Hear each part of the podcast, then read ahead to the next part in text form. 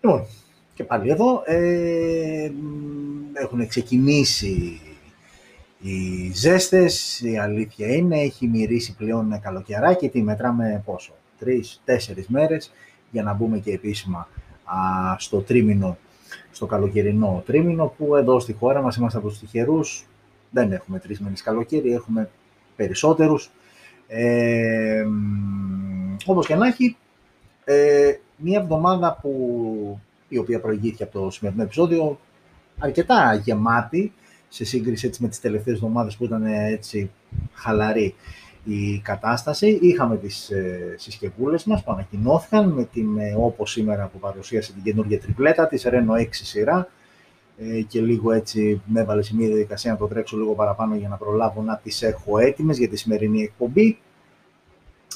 Ε, κατά τα άλλα, OK, okay, όπως κάθε φορά ξεκινάμε από ένα off-topic θέμα. Τώρα η αλήθεια είναι ότι off-topic θέμα δεν είχαμε κάτι το, α, το ιδιαίτερο, δεν ξέρω αν μου διαφεύγει κάτι, γιατί ξέρετε αυτό δεν είναι, και γενικότερα αν εξαιρέσετε τις, ε, τις συσκευές και τις κάποιες όποιες ειδήσεις ε, ξεχωρίζω για να τις ε, συζητήσουμε μαζί, το off-topic θέμα προκύπτει αυτή τη στιγμή που είμαστε live stream και σας μιλάω και με ακούτε και με βλέπετε. Ε, δεν μου έρχεται κάτι, οκ. Ε, τώρα, ε, από εκεί και πέρα, από σήμερα, εδώ και κάποιες ώρες, έχω στα χέρια μου, έχουν έρθει εδώ στα headquarters, και δεν θέλω γέλια, του Smartphone GR, ε, έχει έρθει λοιπόν μια συσκευή, που δεν θα σας πω ποια είναι, ε, ακόμα, ε, έχει έρθει στα χέρια μας, είναι συσκευή που έχει ήδη αρχίσει να κάνει τον τόρο της, είναι διαθέσιμη στην Ελλάδα, ε, τα πάει καλά, τα πάει πολύ καλά. Δεν θα σας πω και πάλι ποια είναι, ότι σε άλλο σήμερα δεν πήραμε στα χέρια μας, οπότε από αύριο ξεκινάμε ε, να βγαίνουμε έξω, να τραβάμε υλικό, φωτογραφίες, βίντεος, να την τεστάρουμε, να τη ζορίζουμε και να καταλήξουμε στο τελικό συμπέρασμα αν αξίζει όχι τα λεφτά της, γιατί ως γνωστόν εδώ η κάθε συσκευή, όποια και είναι αυτή, παίρνει πραγματικά αυτό που της αξίζει. Αν όχι αύριο, μέσα στο Σαββατοκυριακό, θα τραβήξουμε κάποια φωτογραφία, ως συνήθως, και θα την ανεβάσουμε στα social media, που ε, είναι πάνω στο on the job, δηλαδή είμαστε στη διαδικασία αξιολόγησης της συσκευής, οπότε τραβάμε και σας ενημερώνουμε, σας προετοιμάζουμε ουσιαστικά ότι ξέρετε κάτι, σε μερικές μέρες ανεβαίνει τέτοιο. Δεν θα τη δείξω από την πίσω πλευρά, θα τη δείξω από μπροστά. Είναι αυτή η συσκευή. Χέσε μας ρε φίλε θα πει κάποιος. Ναι, δεν μπορείς να καταλάβεις. Είναι αυτή η συσκευή όμως. Ε, ε, και μέχρι εκεί.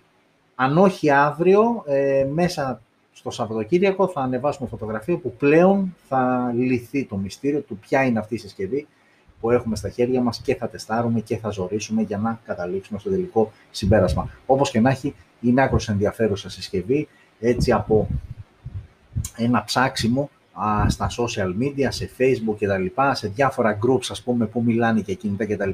Είναι συσκευή την οποία ψάχνει κόσμος, είναι συσκευή για την οποία ρωτάει κόσμος ε, και άντε για να δώσω ένα τελευταίο στοιχείο, είναι, ανήκει στη mid-range κατηγορία. Μέχρι εκεί δεν θα πω κάτι άλλο. Α, τα υπόλοιπα α, μέσα στα επόμενα 24 ώρα θα τα μάθετε. OK, okay, οπότε σιγά σιγά να ξεκινήσουμε λίγο την ε, ροή του προγράμματος ε, και να πάμε στο δεύτερο πλέον μέρος, που το δεύτερο μέρος έχει να κάνει με τις συσκευές που ανακοινώθηκαν α, την εβδομάδα που μας πέρασε και OK, okay, είναι αρκετούτσικες σε σύγκριση με τον, ε, α, με τον μέσο όρο των τελευταίων ε, δύο, άντε τρεις εβδομάδες, τις τελευταίες τρεις εβδομάδες. Γενικότερα, ο μήνας Μάιος ήταν αρκετά χαλαρός ε, από πλευράς συσκευών. Πάμε όμως ε, να δούμε τι θα δούμε. Ξεκινάμε λοιπόν με αυτό εδώ. Από την Vivo, το sub brand της Vivo, το iQOO, iQOO Neo 5 λοιπόν Lite είναι η συσκευή. Θα μου πεις, ναι, το Lite είναι, το γράφει, μα δεν το βλέπετε, εννοείται ότι το γράφει, απλά το γράφει στα κινέζικα. Δεν ξέρετε κινέζικα; OK, okay, ούτε εγώ ξέρω, πέραν της πλάκας. OK, okay, Lite όμως γράφει πάνω, iQOO 5 Neo 5 Lite. Υπάρχει βέβαια και το νέο το 5 που ανακοινώθηκε πριν ε, ε, περίπου ένα μήνα και κάτι. Πάμε λοιπόν ε, να δούμε την ε, συσκευή αυτή, τι παραπάνω όχι, γιατί αφού μιλάμε για light, σημαίνει ότι κάτι λιγότερο, κάποιες εκτοσούλες έχουν γίνει για να καταλήξουμε σε μια συσκευή η οποία είναι, εντάξει, μην φανταστείτε, από το iQOO νέο το 5 είναι 30-40 ευρώ φθηνότερη. Άρα πάμε να δούμε τι εστί όμως η συσκευή αυτή. Είναι αυτή λοιπόν που βλέπετε στις οθόνες σας. Μιλάμε για οθόνη 6,57 inches τεχνολογίας IPS LCD με 144 Hz refresh rate και υποστήριξη HDR10. Το είπα έτσι, το τόνισα λίγο το 144 γιατί συνήθως παίζουμε, δηλαδή βάση είναι το 90, αυτό που ξεφεύγει από το 60 τόσα χρόνια είχαμε συνηθίσει στις συσκευές, το 90 από εκεί ξεκινάει το refresh rate, φτάνουμε στο 120 και μετά σε πιο high-end συσκευές πάμε σε 144, 165 και πάει λέγοντας. Εδώ, αν και δεν το περιμέναμε, σε light συσκευή 144 Hz λοιπόν το refresh rate, ε, Full HD Plus η ανάλυση, Android 11 φυσικά out of the box μέσω του ε, Origin OS ε, πρώτης γενιάς, Snapdragon 870 5G στο εσωτερικό με Adreno 650, Πάμε τώρα στις εκδόσεις που θα είναι διαθέσιμες στη συσκευή και οι εκδόσεις είναι τρεις. Δεν παίρνει κάρτα microSD, αλλά οι εκδόσεις έρχονται για να καλύψουν ε, τις όποιες ανάγκες. 828 η βασική έκδοση, 8256 και 12256. Άρα σε επίπεδο αποθηκευτικού χώρου έχεις να διαλέξεις μεταξύ 128 και 256. Ε, σε επίπεδο RAM ή πας 8 ή πας 12. OK, UFS 3.1, ο τύπος ε, του αποθηκευτικού χώρου θεωρητικά σε καλύπτει. Ε, πάμε τώρα και στους ε, αισθητήρες, στις κάμερες. Τρεις είναι οι αισθητήρες στο πίσω μέρος, 48 wide ο βασικός αισθητήρας με διάφραγμα 1.8, ένας δεύτερος 8 MP ultra wide και ένας τρίτος αισθητήρας 2 MP για τις μακρολήψεις. Λήψη βίντεο 4K στα 30 frames per second και 1080 επίσης στα 30 frames per second, δεν έχουμε κάτι σε 60. 16 ο αισθητήρας μπροστά, πάνω και δεξιά, η τρυπούλα, η selfie κάμερα, ε, με δυνατότητα λήψης βίντεο 1080 στα 30 frames per second. Έχουμε διπλά ηχεία, όχι στέρεο. Είναι, έχουμε, το έχουμε ξαναπεί και θα το ξαναπούμε όταν μας δίνει ευκαιρία για να ξεκαθαρίζουμε έτσι κάποια πραγματάκια που πολλές φορές ακούμε, διαβάζουμε και δεν ξέρουμε. Είναι άλλο το στέρεο, τα στέρεο ηχεία και είναι άλλο τα dual speakers. Θεωρητικά τα στέρεο ηχεία είναι το ιδανικό, είναι το καλύτερο, είναι, έχει την καλύτερη ακουστική. Το dual ουσιαστικά τι κάνει, χρησιμοποιεί εκεί που συνήθως είναι η θέση από το ακουστικό όταν βάζει το κινητό. Εκεί έχουν ενσωματώσει και ένα δεύτερο ηχείο. Ένα δεύτερο, όπως το είπα, ηχείο. Δεν είναι ακριβώς στέρεο, αλλά ε, βελτιώνει ως ένα βαθμό ε, την, ε, αυτό που εισπράττει το αυτί μας από τον έχει μονοηχείο. Δεν συνεπάγεται πάντων ότι είναι καλύτερος ο ήχος, δηλαδή αν μια συσκευή έχει dual speaker δεν σημαίνει ότι σίγουρα έχει καλύτερο ήχο από μια συσκευή με μονό ηχείο, αλλά σου υπάρχει, σου δίνει και αυτή τη δυνατότητα. Διαφορά λοιπόν βασική, κρατήστε το όταν διαβάζετε dual speakers ή stereo speakers, είναι διαφορετικό πράγμα. Ε, OK, okay, 5.1 Bluetooth, ε, έχουμε NFC στη συσκευή, Type-C στο κάτω μέρος φυσικά. Ο σαρωτής δαχτυλικών αποτυπωμάτων βρίσκεται πλάγια, ενσωματωμένος στο power button και έχουμε και μια μπαταρία χωρητικότητας 4.500 mAh με γρήγορη φόρτιση στα 44W Μία συσκευή που στη βασική της έκδοση 828 ξεκινάει από 290 ευρώ, ok. Ε, και έτσι, για κάποιον που έχει την απορία ότι γιατί είναι light, δηλαδή πού υστερεί, υστερεί καταρχάς επίπεδο οθόνης, ελαφρώς μικρότερη από το iQOO Neo 5, το έχουμε ξαναλέω και πάλι το Lite, ε, στο, στο κανονικό, στο 5 είναι 6,62 AMOLED, ενώ εδώ είναι 6,57 IPS LCD, ε, στο νέο 5 έχουμε 120 Hz refresh rate, ενώ εδώ έχουμε 144, να και το κουλό της υπόθεσης, περισσότερο refresh rate. Άρα λοιπόν τι έχει κάνει εδώ πέρα η Vivo, στη Lite έκδοση έχει ρίξει την τεχνολογία, την έχει ρίξει σε IPS LCD, αλλά έχει αυξήσει το refresh rate σε 144 Hz, ενώ στο νέο 5, ναι με ένα AMOLED οθόνη, αλλά στα 120 Hz. Βέβαια, άλλη μια λεπτομέρεια ότι ε, πάντα να ξέρετε ότι μην φανταστείτε, δηλαδή μην έχετε στο μυαλό σας ότι α, το Lite έχει καλύτερη οθόνη. Όχι, είναι τελείως διαφορετικό μια AMOLED οθόνη με 120 Hz refresh rate, πάει πολύ πιο smooth και είναι διαφορετικό μια οθόνη IPS LCD με 144 όμως Hz refresh rate. Έτσι, αυτά λειτουργούν συνδυαστικά στο τελικό αποτέλεσμα που εισπράττει το μάτι μας. Οπότε άλλο ένα πραγματάκι, γιατί έχουμε πει εδώ δεν διαβάζουμε παπαγαλά για αυτά τα χαρακτηριστικά. Ε, εδώ είναι το smartphone GR είναι εργαλείο σου ανοίγει τα μάτια, δεν μου αρέσει η έκφραση, σε εκπαιδεύει, αλλά σου εξηγεί κάποια πραγματάκια ε, που καλό είναι να τα ξέρεις, γιατί τα κουμπάς τα λεφτά σου, να ξέρεις τι ακριβώς αγοράζεις και τι ακριβώς ψάχνεις πριν φτάσεις στο σημείο να αγοράσεις. Άρα λοιπόν ε, είπαμε τα, την, ε, τα της οθόνης, τις διαφορές μεταξύ του iQ, του Neo 5 και του Neo 5 Lite. Ε, σε επίπεδο καμερών και το Neo 5 έχει τρεις αισθητήρες. Ο βασικός αισθητήρας και εκεί είναι 48 wide, αλλά διαθέτει και οπτική σταθεροποίηση που δεν έχουμε στη Lite έκδοση. Ο δεύτερος αισθητήρας ultra wide είναι 13 MP, ενώ είναι 8 εδώ στο Lite. Ε, ενώ έχουμε dual LED flash, εδώ ενώ έχουμε απλό LED flash. Ε, το Lite διαθέτει α, υποδοχή για ακουστικά, ενώ στο νέο 5 δεν υπάρχει υποδοχή. Ο σαρωτής δαχτυλικών υποτυπωμάτων στο Lite λόγω του IPS LCD είναι πλάγια, στο νέο 5 είναι ε, under display, ε, ενώ η μπαταρία είναι 4.400 στο νέο 5, 4.500 100 παραπάνω στο νέο 5 Lite, αλλά το νέο 5 Lite φορτίζει στα 44W ενώ το νέο 5 φορτίζει στα 66W. Και εκεί η βασική έκδοση ξεκινάει από 320 ευρώ, 30 ευρώ διαφορά είναι δηλαδή. Φαντάζομαι ότι ε, ναι, ε, θα πας στο νέο 5, δηλαδή δεν είναι ότι έχουν πολύ μεγάλη χρηματική διαφορά, όπως και να έχει όμως αυτό είναι το νέο 5 Lite και νομίζω το καλύψαμε πλήρως α, το συγκεκριμένο θεματάκι. Πάμε τώρα σε μια επόμενη συσκευή που έχει τη δική της ιστορία. Μιλάμε για το Redmi Note 8, το οποίο αν θυμάστε καλά έχει βγει έτος 2019, μιλάμε για δύο χρόνια πίσω. Μία από τις συσκευές με τις μεγαλύτερες, με τις περισσότερες πωλήσεις ε, που έχει κάνει ποτέ smartphone της Xiaomi. Νομίζω είναι το νούμερο 1, αν το διάβασα σωστά κάπου, νομίζω ότι είναι το νούμερο 1.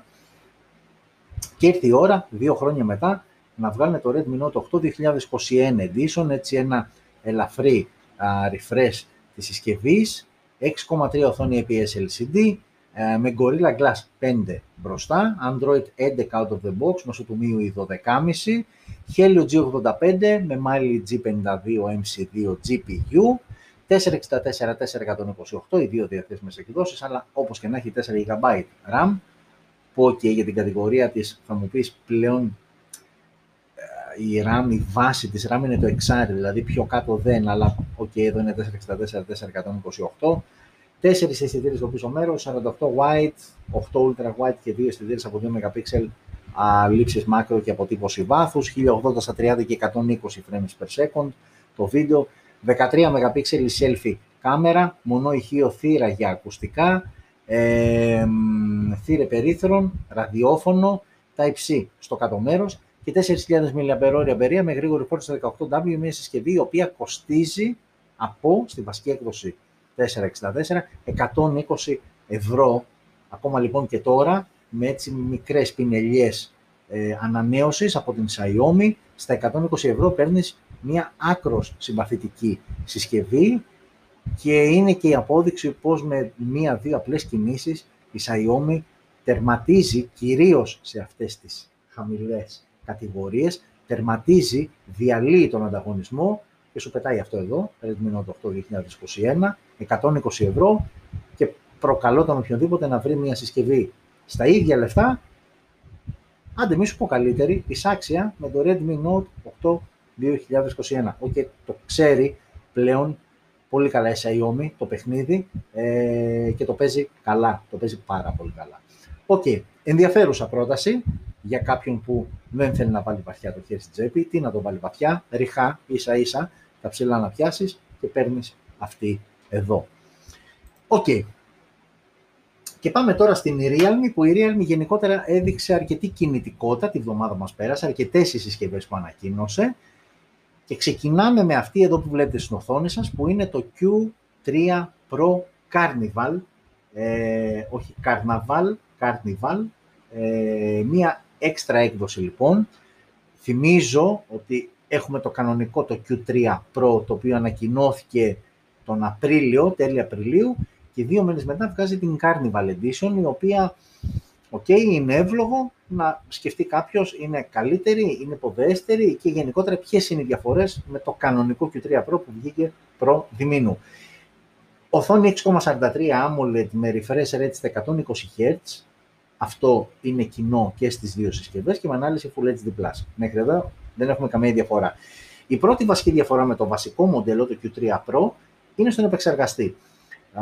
το Q3 Pro ε, ανακοινώθηκε πριν δύο μήνες με Dimensity 1100 5G, ενώ το Carnival Edition έχει Snapdragon 768 G5G και αντίστοιχα Adreno 620 GPU. Βασική, μάλλον μία μοναδική έκδοση 828 δεν σου δίνει κάποια άλλη επιλογή για το Carnival και δεν παίρνει και κάρτα microSD. Αυτό πάντα λίγο με αγχώνει, δηλαδή όταν έρχεται μία συσκευή που δεν με αφήνει να βάλω microSD για να αυξήσω τον αποθηκευτικό χώρο και βγαίνει και σε μία μοναδική έκδοση, είναι άκρος δεσμευτικό, άκρος δεσμευτικό μάλλον, συγγνώμη. Ε, Όντως, το 828 είναι, ένας, είναι μια μαγική συνταγή, σου δίνει αρκετή RAM και σου δίνει και 128 που στο μέσο όρο είναι αρκετά, είναι υπέρα αρκετά. Αλλά είναι αυτό το ότι το παίρνεις χωρίς κάρτα microSD, μάλλον όχι το παίρνεις χωρίς κάρτα, δεν δέχεται κάρτα microSD. Οπότε για κάποιον που έχει λίγο μεγαλύτερες απαιτήσεις στον αποθηκευτικό χώρο, αν και πλέον υπάρχουν αρκετές cloud επιλογές, οπότε και αυτό λύνεται, αλλά όπως και να έχει, είναι μία μοναδική έκδοση, 828 και χωρίς microSD. Αυτό. Ενώ το Q3 Pro, μιας και ταυτόχρονα το συγκρίνουμε με το αρχικό μοντέλο, σου δίνει περισσότερες επιλογές. Ούτε εκεί παίρνει microSD, αλλά έχει 628, 828 και 8256. Εδώ είσαι μία 828. Στις κάμερες τα πράγματα δεν έχουν αλλάξει καθόλου. Είναι τρεις οι αισθητήρες στο πίσω μέρος, 64 wide ο βασικός, 8 ultra wide ο δεύτερος, 2 MP macro ο τρίτος. Η μόνη διαφορά είναι στο dual tone flash που έχει το Q3 Pro, ενώ το Carnival Edition έχει μονό απλό LED flash. Η selfie κάμερα τώρα στην Carnival Edition, σε αυτό δηλαδή εδώ πέρα, είναι θεωρητικά καλύτερη. Είναι ανάλυσης 32 MP, ενώ στο Q3 Pro είναι 16 MP, wide σε κάθε περίπτωση και με την ίδια δυνατότητα λεγελέψη βίντεο 1080 στα 30 frames per second.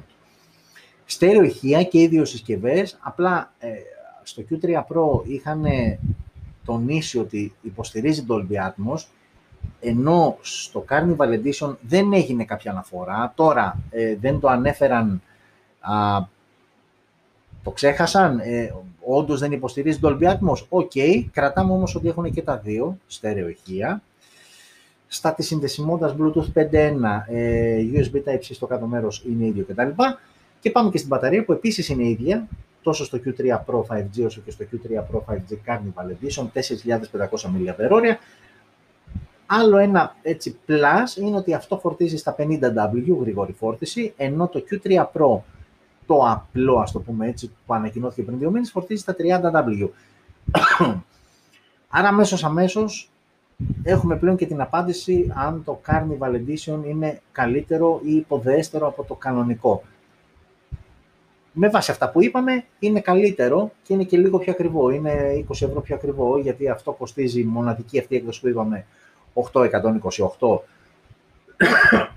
συγχωρέστε με, 230 ευρώ, ενώ η αντίστοιχη 628 έκδοση στο Q3 Pro ξεκινά από 210, 20 ευρώ διαφορά λοιπόν. Άρα αμέσως αμέσως με ψήσουμε τις διαφορές. Έχουμε καλύτερο επεξεργαστή. Έχουμε Snapdragon 768 G5G ενώ είχαμε Dimensity 1100 5G στο Q3 Pro 5G. Άρα έχουμε λοιπόν διαφορετικό παύλα καλύτερο επεξεργαστή στο Carnival. Ε, οι οθόνες είπαμε είναι οι ίδιες. Ε, έχουμε καλύτερη selfie κάμερα, τουλάχιστον μεγαλύτερης ανάλυσης, 32 MP έναντι 16. Στέρεο και στις δύο περιπτώσεις με μία μικρή παρένθεση ε, μάλλον με ένα ερωτηματικό αν διαθέτει Dolby Atmos ή όχι. Ας υποθέσουμε ότι μιας και το ανέφεραν δεν έχει Dolby Atmos, κρατάει όμως τα στέρεο ηχεία και έχει πιο γρήγορη φόρτιση 50W έναντι 30 που είχε το Q3 Pro 5G. OK, okay. 200 όχι από, είπα μία μοναδική έκδοση, 230 ευρώ και είναι ένα πολύ ωραίο συνολάκι.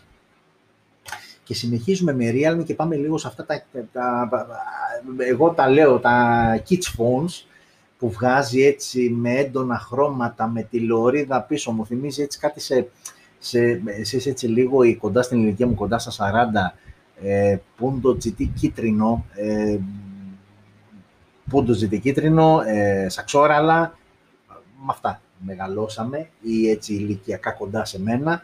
Ε, τώρα λοιπόν και σε κινητό ε, GT νέο, το οποίο ανακοινώθηκε, ε, πότε ανακοινώθηκε αυτό, ανακοινώθηκε και αυτό πριν δύο μήνες περίπου και τώρα έρχεται το GT νέο Flash και πάλι στα κινέζικα, όπως είδαμε πριν που έγραφε το Light, τώρα τα κινέζικα γράφουν Flash, άλλη μια διαφορετική λοιπόν έκδοση και πάλι, γιατί okay, στο Light λίγο είναι ξεκάθαρο ότι μιλάς για μια υποδιέστερη, αλλά όταν βλέπεις έτσι ε, Flash ή το προηγούμενο Carnival Edition, δεν μπορείς να καταλάβεις από την ονομασία αν μιλάμε για ένα πιο οικονομικό μοντέλο από το βασικό ή ένα κλικ καλύτερο. Ε, εδώ λοιπόν ε, και πάλι θα μιλήσουμε για μια καλύτερη, ελαφρώς, τι ελαφρώς, ναι, ελαφρώς καλύτερη edition, ε, που έχει απειροελάχιστες διαφορές από την ε, βασική. Βασικά η ουσιαστική διαφορά από το, από το GT νέο είναι η γρήγορη φόρτιση. Το GT νέο φόρτιζε την μπαταρία 4.500 mAh με γρήγορη φόρτιση στα 50W, ενώ εδώ φορτίζει στα 65W, η οποία σε χρόνο είναι περίπου πιο γρήγορα κατά 15 λεπτά.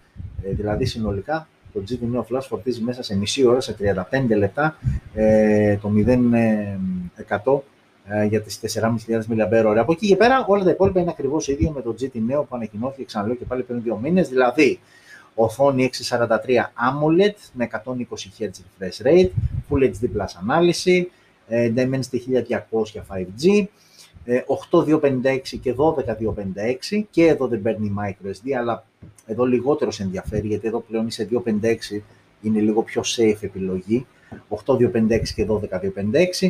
Ε, στο πίσω μέρος 3 αισθητήρες 64 wide, 8 ultra wide, 2 macro, 4K στα 30 και 60 frames per second, τη μέγιστη ε, ανάλυση για λήψη βίντεο και γυροσκόπιο, 16 MP wide ο βασιτήρας μπροστά, η selfie κάμερα, στέρεο ηχεία με 24 bit ήχο, όλα αυτά κοινά, δεν λέω αν είναι flash ή αν είναι flash νέο, κοινά, 5.1 Bluetooth, ε, NFC, τα υψί στο κάτω μέρος, ο σαρωτής δαχτυλικών αποτυπωμάτων βρίσκεται κάτω από την οθόνη. Γενικότερα λοιπόν κρατάμε ότι το GT νέο που ανακοινώθηκε πριν δύο μήνες με το GT Neo Flash που βλέπετε στις οθόνες σας, που εξωτερικά δεν έχουν και καμία διαφορά και είναι λογικό και αναμενόμενο.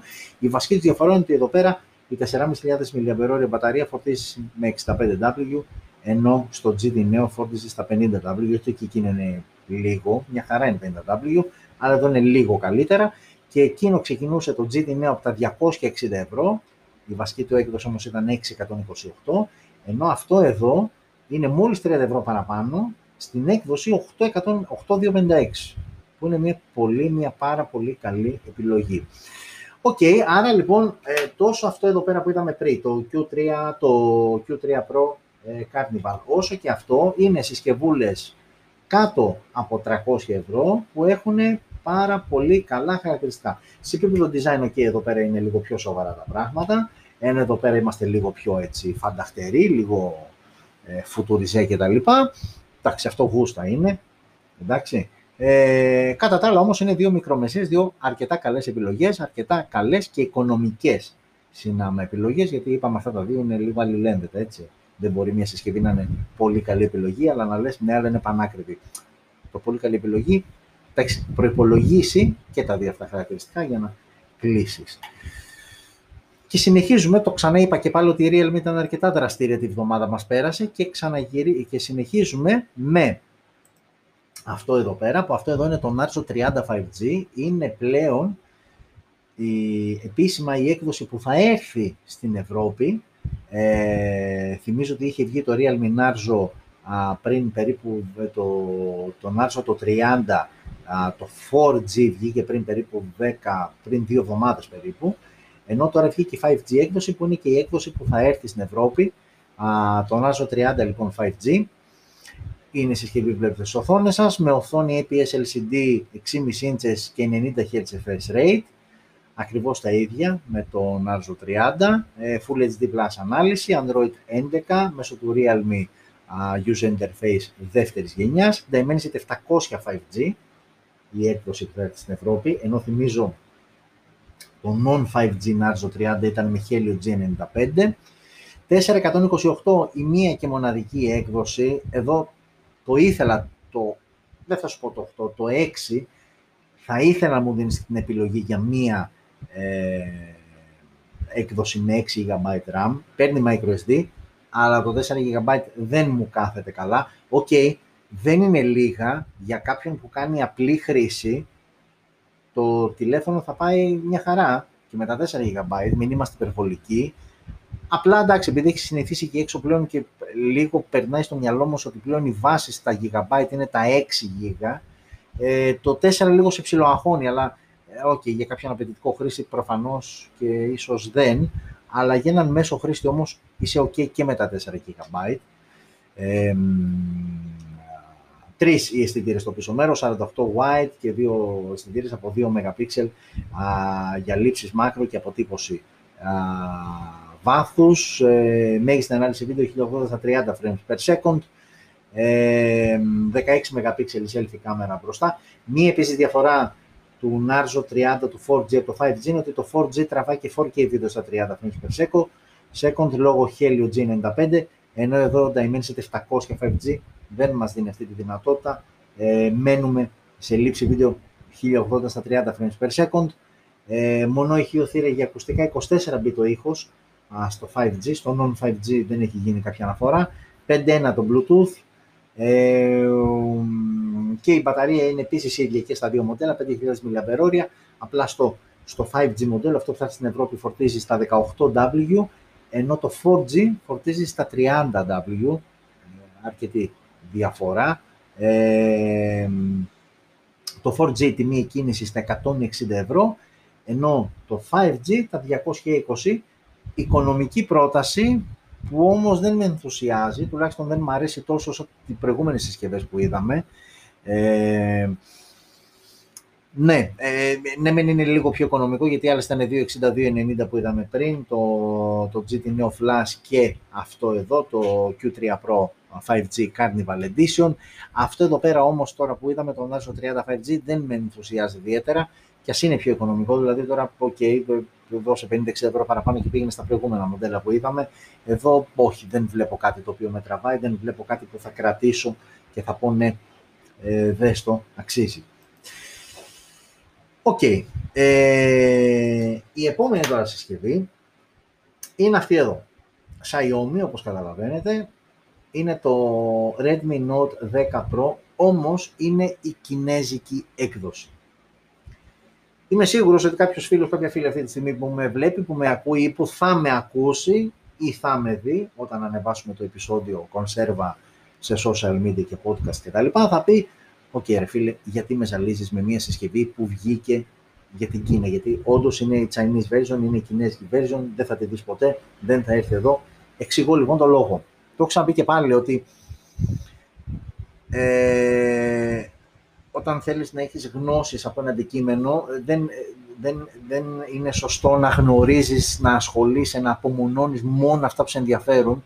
Θα πρέπει να διαβάζεις και να έχεις ε, γνώση και για πράγματα που όμως σε δεύτερο χρόνο μετά τα απορρίπτεις, αλλά να τα γνωρίζεις πρώτα.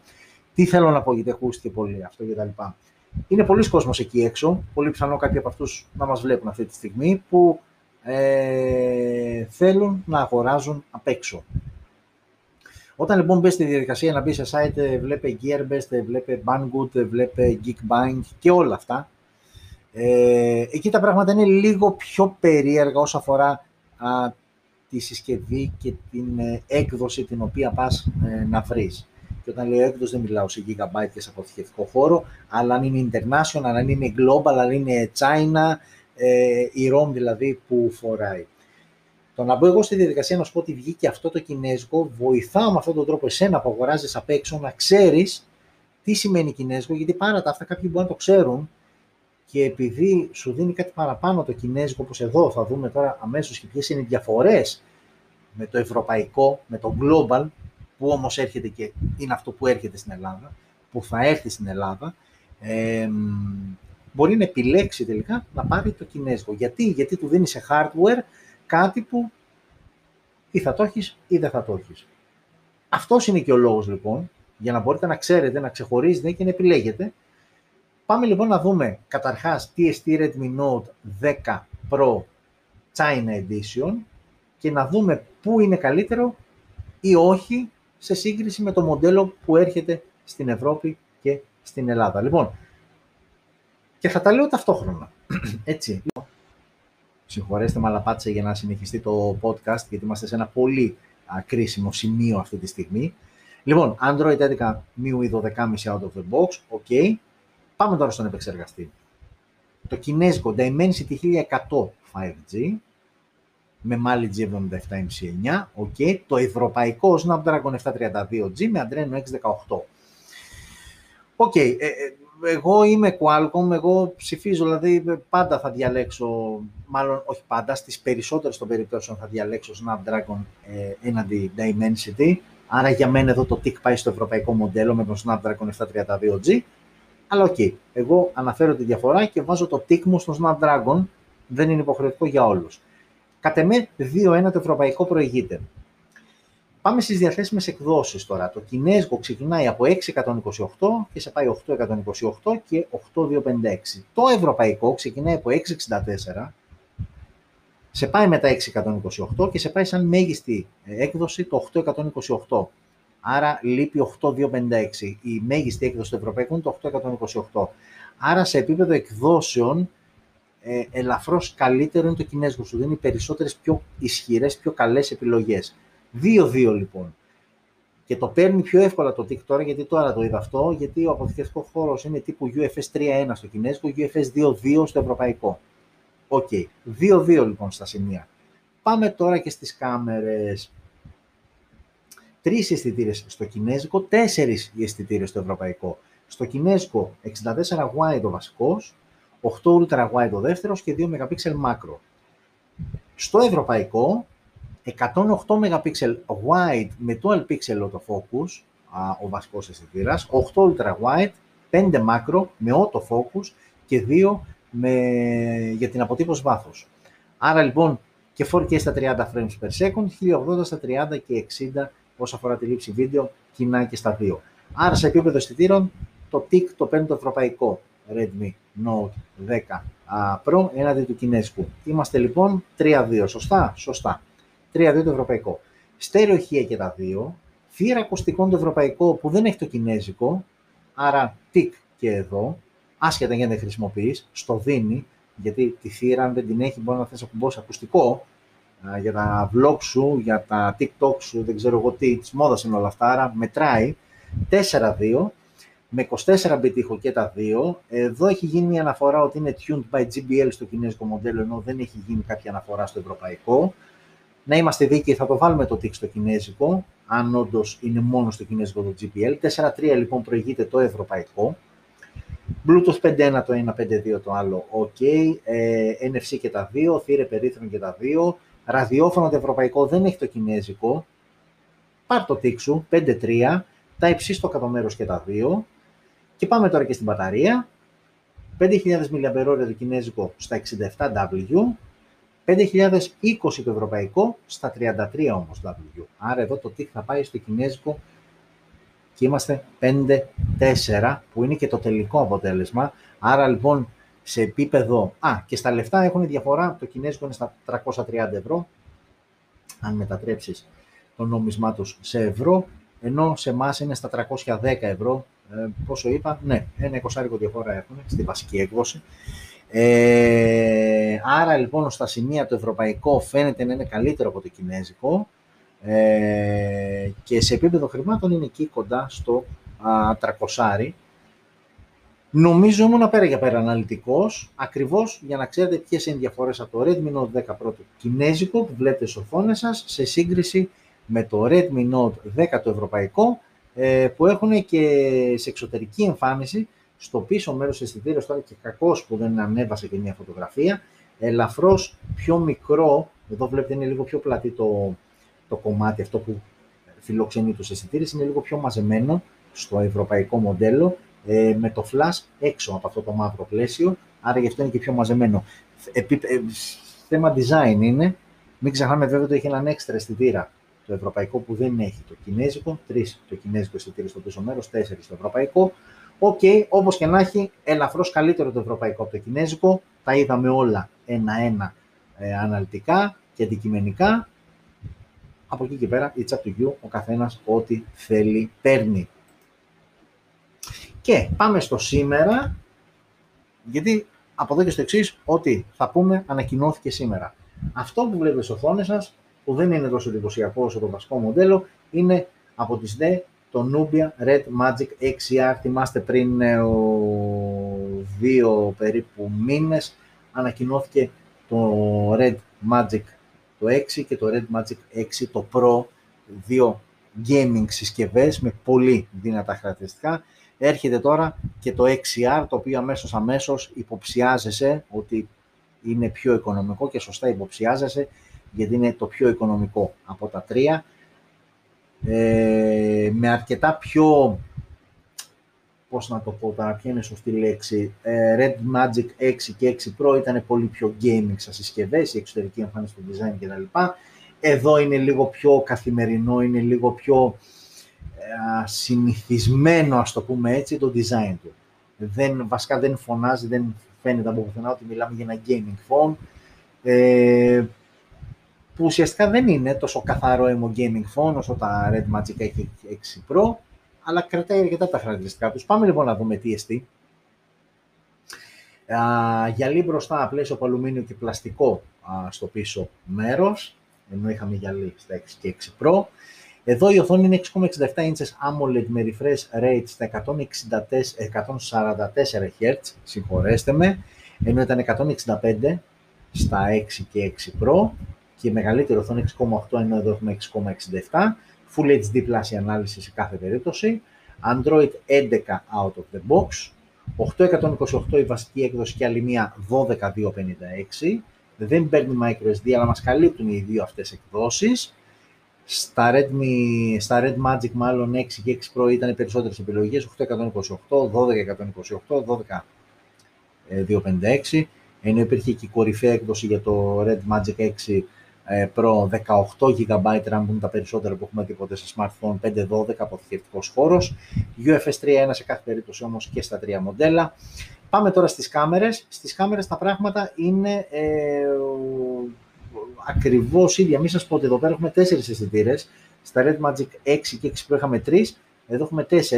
64 wide ο βασικός αισθητήρας, 8 ultra wide ο δεύτερος, 5 ε, MP ε, μάκρο ο τρίτος, ενώ ήταν 2 MP μάκρο στα Red Magic 6 και 6 Pro και εδώ έχει και έναν έξτρα αισθητήρα 2 MP για αποτύπωση βάθους που δεν υπήρχε καθόλου στα Red Magic 6 και 6 Pro. 4K στα 30 frames per second, ενώ τα άλλα δύο ε, τραβούσαν 8K στα 30 και 4K στα 30 και 60, εδώ είναι 30-60 4K, η μέγιστη ανάλυση. Μπροστά η selfie κάμερα εδώ είναι 16 MP wide, ενώ ήταν 8 MP στα Red Magic 6 και 6 Pro με λήψη βίντεο 1080 στα 30 frames per second που είναι κοινό και στα 3.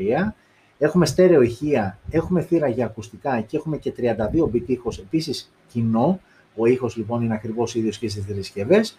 Bluetooth 5.2, έχουμε NFC που είχαμε ό,τι άλλως και στα υπόλοιπα, τα υψί στο κάτω μέρος ε, τρίτης γενιάς και μπαταρία 4.200 mAh με γρήγορη φόρτιση το, για την global έκδοση, αυτό που θα κυκλοφορήσει δηλαδή εκτός Κίνας στα 30W, γιατί στην Κίνα βγαίνει και μια έκδοση με 55W γρήγορη φόρτιση, αλλά αυτό που θα φύγει εκτός συνόρων Κίνας φορτίζει στα 30W με Quick Charge 4. Θυμίζω ότι το Red Magic ήταν 5050 στα 66W, στα 66W μάλλον η γρήγορη φόρτιση είτε ήταν για Κίνα είτε εκτός Κίνας, ενώ 5050 στα 120W που είναι το must το πιο γρήγορο σε τεχνολογία γρήγορη που υπάρχει εκεί έξω και νομίζω είναι δύο-τρεις συσκευές που υποστηρίζουν αυτή τη στιγμή. Ε, ε, και το Quick Charge 5 που υποστηρίζει το Red Magic 6 Pro. Ε, οπότε πάμε και στην τιμή. Όπως καταλαβαίνετε λοιπόν, το Red Magic 6R, αυτός ήταν και ο λόγος, αυτός είναι μάλλον και ο λόγος ύπαρξής του, είναι το πιο οικονομικό εκ των τριών. Ξεκινάει από τα 400 ευρώ, όταν ε, με 150 ευρώ παραπάνω πες, πας στο Red Magic 6 και με αρκετά λεφτά παραπάνω, συγκεκριμένα 700 πλάς ευρώ, πας στο Red Magic X Pro που είναι το κορυφαίο όλων. Ξαναλέω όμως και πάλι ότι Α, επίσης κάτι άλλο πολύ σημαντικό, επειδή το Red Magic 6 και Red Magic 6 Pro ήταν καθαρό αίμα gaming phones, είχαν και ε, built-in ε, σύστημα, ε, cool ε, σύστημα για την μείωση της θερμοκρασίας, σύστημα ψήξης, συγγνώμη γιατί πώλησα, κάτι που λείπει από το Red Magic XR. Ουσιαστικά τι κάνανε, πήρανε, ε, πήρανε τα, τα, τα sport, τα gaming μοντέλα και αφαιρέσανε κάποιο κομμάτι, κάποια κομμάτια για να βγάλουν το XR που είναι λίγο, όχι λίγο, είναι πιο καθημερινό τηλέφωνο και δεν είναι gaming. Αυτό είναι ουσιαστικά, αυτός είναι ο λόγος ύπαρξης του XR, συν, συν την πιο οικονομική τιμή που διαθέτει από τα υπόλοιπα μοντέλα. Οκ, άρα λοιπόν ε, πλέον όταν θα δεις αυτή τη συσκευή θα πας να τη συγκρίνεις όχι με gaming phones, απλά εμείς εδώ τονίσαμε ποιες είναι οι διαφορές, τι, τι αφαιρέθηκε, τι βγήκε από το σασί, θα πας να το συγκρίνεις με αντίστοιχες κανονικές συσκευές, καθημερινές συσκευές, σε αυτά τα λεφτά, στα 400 ευρώ λοιπόν, οκ, είναι μια συμπαθητική επιλογή, ε, okay, σε κάμερα δεν έχουμε κάτι το ιδιαίτερο, έχουμε Snapdragon βέβαια 888 5G, άρα σημαίνει ότι μιλάμε για flagship κατηγορία. Ε, ενώ το μόνο, το μόνο, που τώρα το είδα γιατί okay, το έχω ξαναπεί, δεν τα θυμάμαι και εγώ όλα απ' έξω, το μόνο στοιχείο gaming που κρατάει από τα μεγαλύτερα Red Magic X και X Pro είναι τα, οι sensitive zones που έχει για να χρησιμοποιηθούν ε, σαν στην οθόνη πάνω, ε, για να χρησιμοποιηθούν σαν joystick ε, κατά τη διάρκεια του gaming. Είναι το μόνο χαρακτηριστικό που κράτησε από τα μεγαλύτερα Red Magic 6 και Red Magic 6 Pro. Και φτάνουμε εδώ, ξεκινάμε την οικογενειακή φωτογραφία, όπου σήμερα ανακοίνωσε την σειρά, την ολοκένουργια Reno 6 σειρά, ε, η οποία παρτίζεται από τρεις συσκευές. Θα μου πεις όμως, φίλοι, γιατί στην οικογενειακή έχουμε δύο, γιατί είναι το Reno 6 5G, το Reno 6 Pro 5G και το Reno 6 Pro Plus 5G. Το 5G για να μην κουραζόμαστε τα αφήνω στην άκρη όλες 5G είναι συσκευές. Reno 6, Reno 6 Pro, Reno 6 Pro Plus. Το Reno 6 με το Reno 6 Pro είναι η αριστερή όπως κοιτάζετε συσκευή, είναι ακριβώς η ίδια σε εξωτερική εμφάνιση, οπότε δεν υπήρχε λόγος. Το δεξί όμως είναι το Reno 6 Pro Plus που όντως έχει μια διαφοροποίηση στο πίσω μέρος και εκεί που είναι οι αισθητήρες, θα τα πούμε αναλυτικά. Ξεκινάμε λοιπόν από το μικρό, το πιο οικονομικό της σειράς που είναι το Reno 6 και ανεβαίνουμε σκαλί. σκαλί. Λοιπόν, το Reno 6 όπως κοιτάτε λοιπόν αριστερά, μιλάμε για οθόνη 643 inches AMOLED με refresh rate στα 90 Hz, Gorilla Glass 5 και ανάλυση Full HD+. Android 11 out of the box μέσω του Color OS 11.3, Dimensity 900 5G με μάλι G78 MC4, δύο οι διαθέσιμες εκδόσεις, 828 και 12256 και εδώ δεν παίρνει κάρτα microSD. Πάμε τώρα στο πίσω μέρος, όπου στο πίσω μέρος έχουμε τρεις αισθητήρες και να το έπιασα διαφορά. Όντως δεν είναι το, το αριστερά, είναι το, το Reno 6, το Pro, που είπαμε ότι είναι ακριβώς ίδιο. Η μόνη διαφορά είναι ότι κάτω από το flash εδώ ε, έχει άλλον ένα αισθητήρα, γιατί το Reno 6, το Pro, έχει τέσσερις αισθητήρες, ενώ το Reno 6, το απλό, έχει τρεις αισθητήρε και δεξιά είναι μόνο το flash. Δεν έχει κάτι άλλο από κάτω. Αυτή η πολύ μικρή διαφορά. Κατά τα άλλα είναι επανομοιότυπε συσκευές. Να λοιπόν, 64 wide ο βασικός αισθητήρα, ο δεύτερος είναι 8 MP ultra wide και ο τρίτος αισθητήρα είναι 2 MP macro. Έχουμε το LED flash και έχουμε και δυνατότητα λήψης βίντεο 4K στα 30 frames per second και 1080 στα 30 και 60 frames per second. Μπροστά η selfie κάμερα είναι στα 32 MP wide με πανόραμα λειτουργία και 1080 στα 30 frames per second το βίντεο που τραβάει. Έχουμε μόνο ηχείο, δεν έχουμε θύρα για ακουστικά.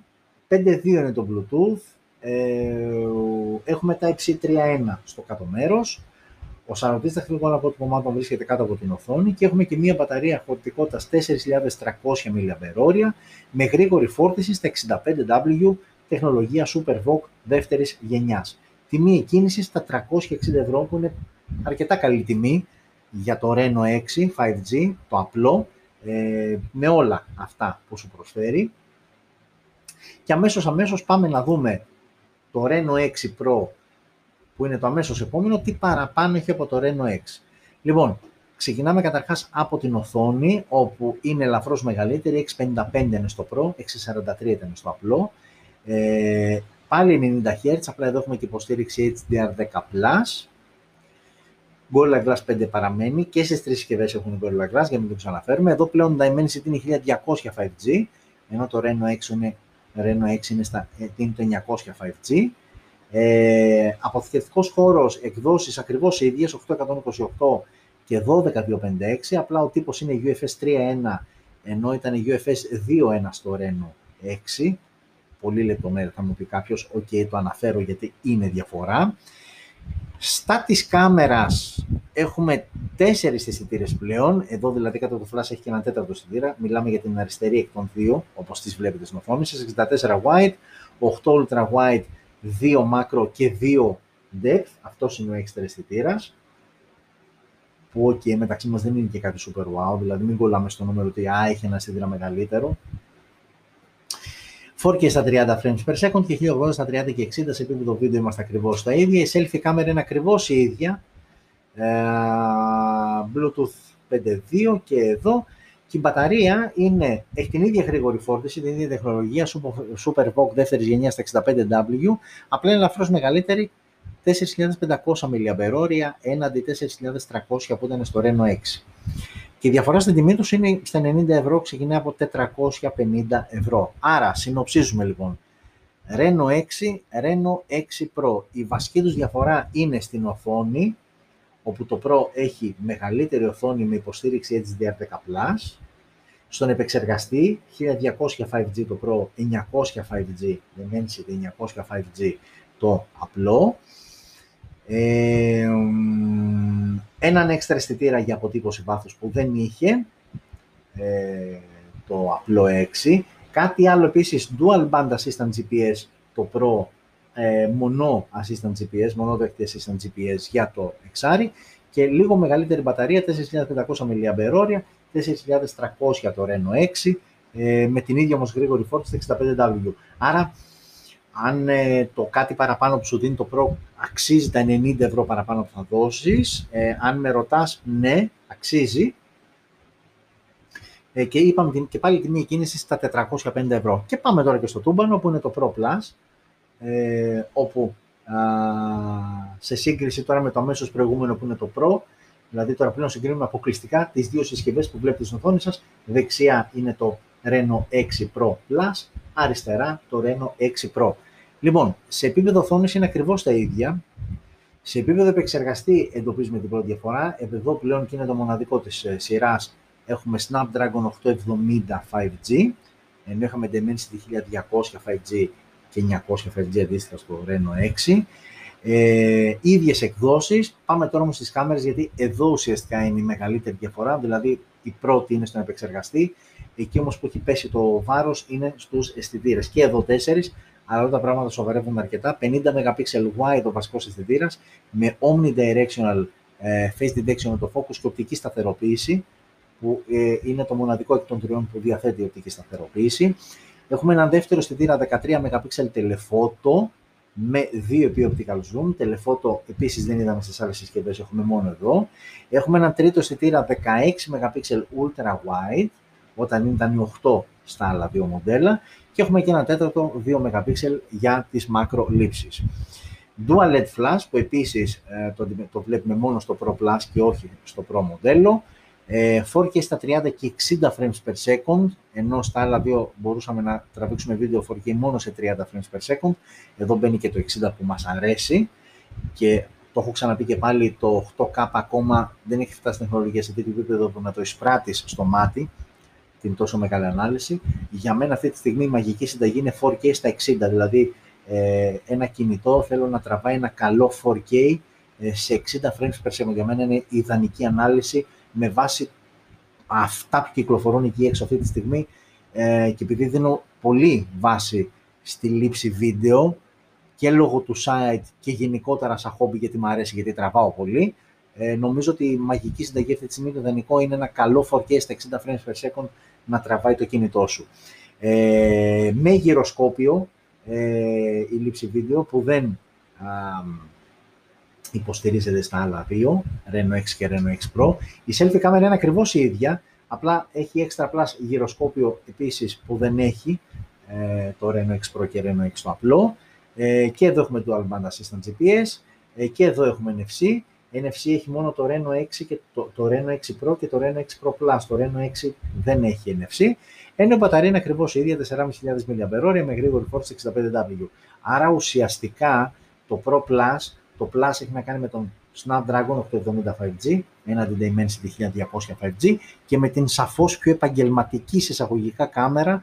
Το setup είναι αρκετά καλό με τηλεφώτο αισθητήρα, με οπτική σταθεροποίηση στο βασικό, με δύο επί optical zoom. Γενικότερα ε, το setup της κάμερας είναι πολύ ανώτερο από τα υπόλοιπα δύο ε, Reno 6. Και τιμή, ε, η τιμή είναι στα 520 ευρώ, δηλαδή από το Reno Pro η βασική έκδοση ε, απέχει μόλις 70 ευρώ ε, που πιστέψτε με αξίζει να τα δώσει κάποιος ε, για, να, ε, για να πάει στο, στο Ρένο στο Reno, στο Reno 6 Pro Plus που αν με βάλει κάποιος να διαλέξω, ναι, αυτό θα διάλεγα. Θεωρώ δηλαδή ότι για τα 520 ευρώ στη βασική έκδοση που είναι για να δούμε πάλι, βασική έκδοση, βασική έκδοση είναι 828. Νομίζω ότι ε, ναι, θα τα έδινα εύκολα τα 520 ευρώ για να πάρω το Reno 6 Pro Plus. Ένα πολύ ωραίο σύνολο με καλούς αισθητήρες.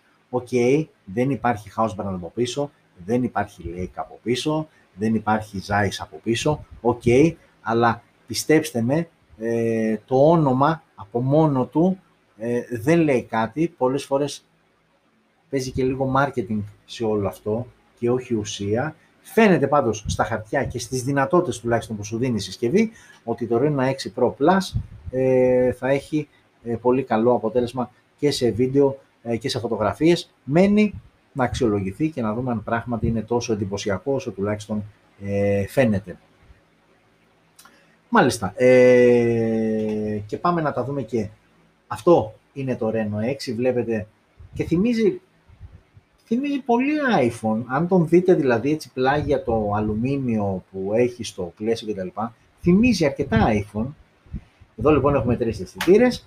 Αυτό εδώ πέρα είναι το Reno 6 Pro που βλέπετε στο flash έχει τον τέταρτο αισθητήρα, όλα ξαναλέω πάλι 5G, ενώ αυτό εδώ πέρα είναι το τούμπανο το Reno 6 Pro Plus 5G ε, με το πολύ δυνατό camera setup. Και αυτός εδώ είμαι εγώ, που είμαι το κορυφαίο μοντέλο όλων. Οκ. Ε, και κλείνουμε και το δεύτερο μέρος και πάμε στο τελευταίο που έχει να κάνει με τις ειδήσεις, με κάποιες ειδήσεις που έχουμε ξεχωρίσει, που θεωρήσαμε, που κρίναμε, που έκρινα σημαντικές να μοιραστώ μαζί σας και να τις ε, συζητήσουμε και να καληνυχτιστούμε μετά και να πάμε ο καθένας να ξεκουραστεί ή να κάνει αυτό που θέλει. Ε, και θα ξεκινήσουμε επειδή και είναι περίεργη, δεν ξέρω, κάποιοι από εσάς μπορεί να ήρθατε φαγωμένοι στο live, ε, κάποιοι μπορεί να τρώτε την ώρα που βλέπετε, κάποιοι μπορεί να περιμένετε ε, να τελειώσει η εκπομπή για να πάτε να φάτε. Για εσάς της τρίτης κατηγορίας, ε, τα πράγματα μπορεί να μην είναι τόσο ευχάριστα, γιατί ξεκινάμε με αυτή τη φωτογραφία, με αυτό το σαντουιτσάκι. Έγινε λοιπόν ένας ολόκληρος χαμός αυτή τη βδομάδα με κάποια βιντεάκια που ανέβασε η Samsung, ε, βιντεάκια τα οποία είχαν με σκοπό να ε, ε, χτυπήσουν πολύ συγκεκριμένα την Apple και το iPhone 12 Pro Max με τον κορυφαίο εκ των τριών μοντέλων ε, και να αποδείξουν ότι, ξέρεις κάτι, το δικό μου το κινητό, φίλε Αμερικάνε, τραβάει πολύ καλύτερες φωτογραφίες από το δικό σου. Και ξεκίνησα με αυτή τη φωτογραφία. Ε, που θα δείτε βέβαια και το βίντεο, όπου σε μια πρώτη ανάλυση όντως ε, βλέπεις πολύ πιο ζωντανά χρώματα, πολύ πιο σωστή, πολύ μεγαλύτερη λεπτομέρεια μάλλον από την κάμερα του S21 Ultra, Galaxy S21 Ultra σε σύγκριση με το iPhone 12 Pro Max. Όμως αυτά, επειδή ε, γύρισαν κάποια μικρά βιντεάκια, ε, πάμε να δούμε αυτά τα μικρά βιντεάκια. Δύο είναι οι φωτογραφίες, η μία έχει ε, να κάνει ε, με το σαντουιτσάκι που βλέπετε και μισό λεπτάκι γιατί τώρα πάω να τα ανοίξω. Μπορεί να τα ακούτε, αλλά δεν το βλέπετε. Λογικό είναι. Ε, θα το ξαναβάλω όμως. Τώρα το βλέπω μόνο εγώ. Ε, αλλά θα το ξαναβάλω. Και πώς θα το ξαναβάλω. Θα το δούμε εδώ. Πάμε λοιπόν να δούμε το βιντεάκι που ανέβασε η Samsung.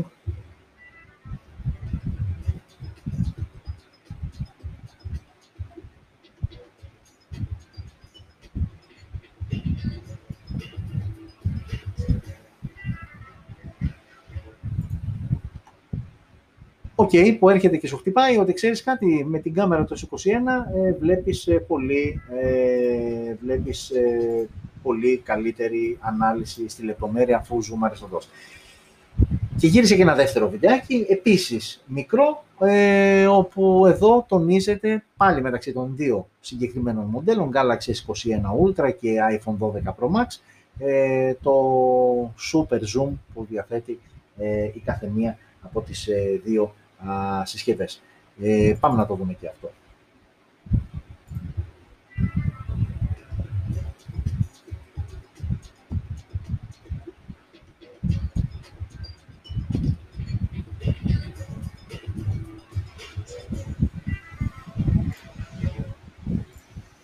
Ok, okay, ε, Epic ε, Zoom ε, από το Galaxy S21 Ultra, ναι. Ε, και νομίζω χθες είχε και μία πανέμορφη πανσέληνο, οπότε όσοι φίλοι έχετε μία από τις δύο συσκευές, τώρα να πω να έχετε και τις δύο, μακάρι, ε, μπορείτε να επιβεβαιώσετε τουλάχιστον το δεύτερο βίντεο για το όντως τόσο μεγάλο zoom και καθαρό τελικό αποτέλεσμα. Ε, έχω την εντύπωση ότι τα, τα βιντεάκια όντως δεν είναι πειραγμένα, δηλαδή αυτές είναι οι πραγματικές δυνατότητες των δύο συσκευών. Βέβαια δεν είναι μόνο αυτό, ε, αλλά ε, οι πρώτες ενδείξεις και μετρήσεις που έχουν γίνει δείχνουν ότι ε, αν και είναι μικρές οι διαφορές, ε, γιατί είναι κορυφαία και τα δύο μοντέλα, δεν το συζητώ, ε, κορυφαία και πανάκριβα, δεν το ξεχνάμε αυτό, ε, όντως ε, στα σημεία το Galaxy S21 Ultra φαίνεται ε, να κερδίζει ε, το iPhone 12 Pro Max. Ok.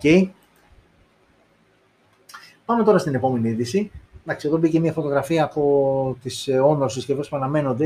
Η είδηση λοιπόν ότι ξέρουμε πολύ καλά ότι η Honor εδώ και χρόνια ήταν σαν brand της Huawei, οπότε όλη αυτή η κατρακύλα, όλο αυτό το πρόβλημα που δημιουργήθηκε από την κυβέρνηση των ΗΠΑ επί ε, προεδρίας Τραμπ και το μπανάρισμα, τον αποκλεισμό που έφαγε από την Αμερική είχε πολλές επιπτώσεις, μία εκ των οποίων ήταν και η διακοπή συνεργασίας με την Google, άρα πλέον ό,τι έβγαινε είτε από Huawei είτε από Honor ήταν με χωρίς Google Play Services.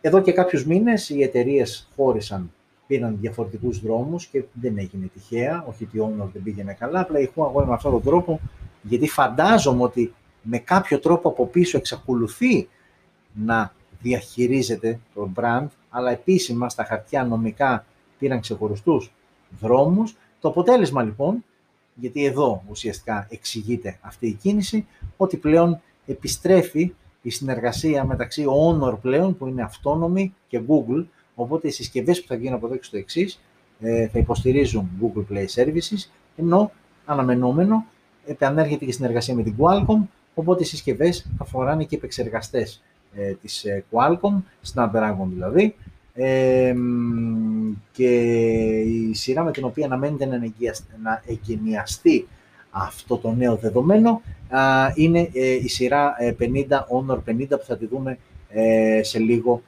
καιρό.